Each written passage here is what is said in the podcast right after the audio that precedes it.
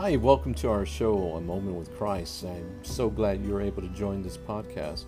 We're going to sit back and hear what the Holy Spirit has to tell us and just breaking down these readings or even have interviews with special guests. But as always, I'd just like to thank you for taking the time to choose to listen to this podcast. May God bless you always. Talk to you shortly.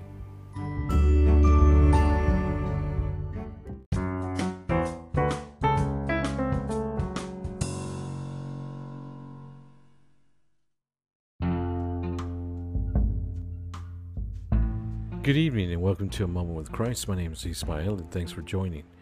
God protects those who fear Him. This reflection is based on the Acts of the Apostles, chapter 12, verse 1 through 11, Psalm 34, the second letter of St. Paul to Timothy, chapter 4, verses 6 through 8, verses 17 through 18, and the Gospel of Matthew, chapter 16, verse 13 through 19. Today is the feast of St. Peter and St. Paul, folks. Yep, now, though they were martyred by days apart in the year 54, they are equally held with the highest regard. Uh, in the first reading, we read where Herod tried to execute Peter after finding that James's death, which Herod be, uh, beheaded, brought great joy to the Jews. This, this martyr, the killing of James, enticed and brought popularity for Herod. So he used his atrocity to gain his popularity and try to um, get, you know, arrest St. Peter. Now, doesn't this sound familiar in recent years where our country kept sisters and brothers from other countries trying to seek refuge but locked locked them out of our country, subjecting them to danger and death? Just because a group wanted to defeat their concupiscence. Now, notice how this concupiscence is going to continuously plague us throughout our lives. And we're going to see this throughout the world. You know, um, it just keeps repeating itself. But we read in Acts where Peter is arrested by Herod. However, the Lord sends an angel to set him free. Now, Peter is so protected by God that he literally escapes in front of the guards undetected and this he's being led by the angel. Now, in today's psalm, the psalmist writes, The angel of the Lord will rescue those who fear him. Psalm 34. Now, notice how Peter is saved because Jesus had a plan for him. His mission was not over, and Peter's reverence, well, so his mission, being Peter's, it wasn't over yet. And Peter's reverence and loyalty, which is this fear for Christ, for God, was unquestionable. Now, some of us that have read the Bible have, can say, well, you know, didn't Peter deny Christ three times, you know, back when he was arrested? And yes, it is true, he did. But see, Christ, after his resurrection, offers Peter a chance to reconcile. And he reconciles those three denials by asking Peter, three times if Peter loved Jesus. And Jesus says, Simon, son of John, do you love me more than these? He said to them, Yes, Lord, you know that I love you. He said to him, Feed my lambs. He then said to him a second time, Simon, son of John, do you love me? And he said to him, Yes, Lord, you know that I love you. He said to him, Tend my sheep. Now Jesus said to him a third time, Simon, son of John, do you love me? Peter was distressed by this time that he had to, that he had said it. Said to him a third time, Do you love me? And he said to him, Lord, you know everything. You know that I love you. Jesus said to him, Feed my sheep. Now, this you'll find in the Gospel of John, chapter 21, verses 15 through 17. But see, Peter is tasked now by tending to his sheep, meaning that Jesus entrusts the church, the church that he founded, to Peter. In the second reading, Paul receives his revelation that the end of his journey is upon him. Now he knows that he will enter into the kingdom of heaven as he has done everything Christ has asked of him, to include the conversion of lost souls. Remember, he converts a bunch of pagans. Now, Peter sees Christ again. So, you know, Peter's leaving Rome to escape further persecution, and he runs into Christ on the road. And he recognizes that this is Christ that has reappeared to him. And he's like, Lord, where are you going? And, and so Jesus is saying, I'm going to re- get crucified one more time.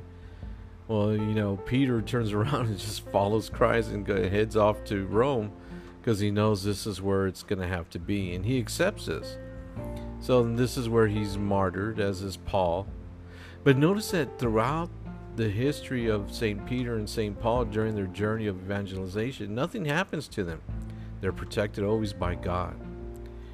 Now, their final sacrifice is asked of them, and they freely do this. So the martyrdom of these saints, Paul and Peter, and all the martyrs through history, as Origen, one of the fathers of the church, explains, that the blood of the martyrs is the seed of the church. It is through their suffering where we find Christ who strengthens us as the church. Now, throughout their journey, the Holy Spirit guided these saints as Holy Spirit, as the Holy Spirit did when Jesus asked Peter, "Why do you say, who do you say I am?" And that's in today's gospel. And Peter responds, "You are the Messiah, the Son of the living God." Now, this is in Matthew chapter 16, verse 16. So here we see that Peter is blessed by God as only such, knowing and conviction during Jesus' ministry would be revealed by God. Notice how God infuses the virtues upon those who love Him. Now, what about us? Have there been times when we knew there was, you know, we were in dire need of God's help and instantly His protection was there for us? We just don't know how it happened like somebody might have been in an accident and they should have died in that accident, but they didn't. They walked out without a scratch. These are the things that the Lord does for us. Now, have you understood Scripture? When no one, not one of our peers, can understand what the Holy Spirit was revealing, but He did to us and in that sacred Scripture. See, not everybody gets that gift of wisdom. It's we're only you know if you have it it's because god touched your mind. You have that much love for him that he was there for you. So as long as we show the purest love and reverence for god he will be there for us always. Now enter into contempl- contemplative prayer and do this without saying a word total silence our, let our mind speak to christ Read the scripture. Don't read it out loud. Total silence. Total silence. Okay? And then just sit back and listen for his response. You'll be surprised how much he loves us that he does answer us.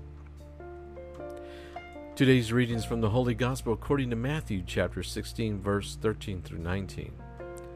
When Jesus went into the region of Caesarea Philippi, he asked his disciples, who do you people say that the Son of Man is?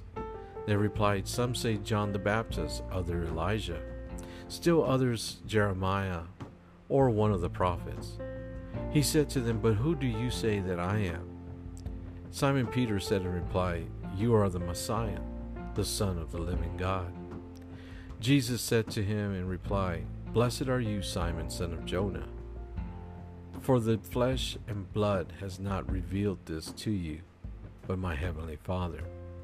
And so I say to you, you are Peter, and upon this rock I will build my church, and the gates to the netherworld shall not prevail against it.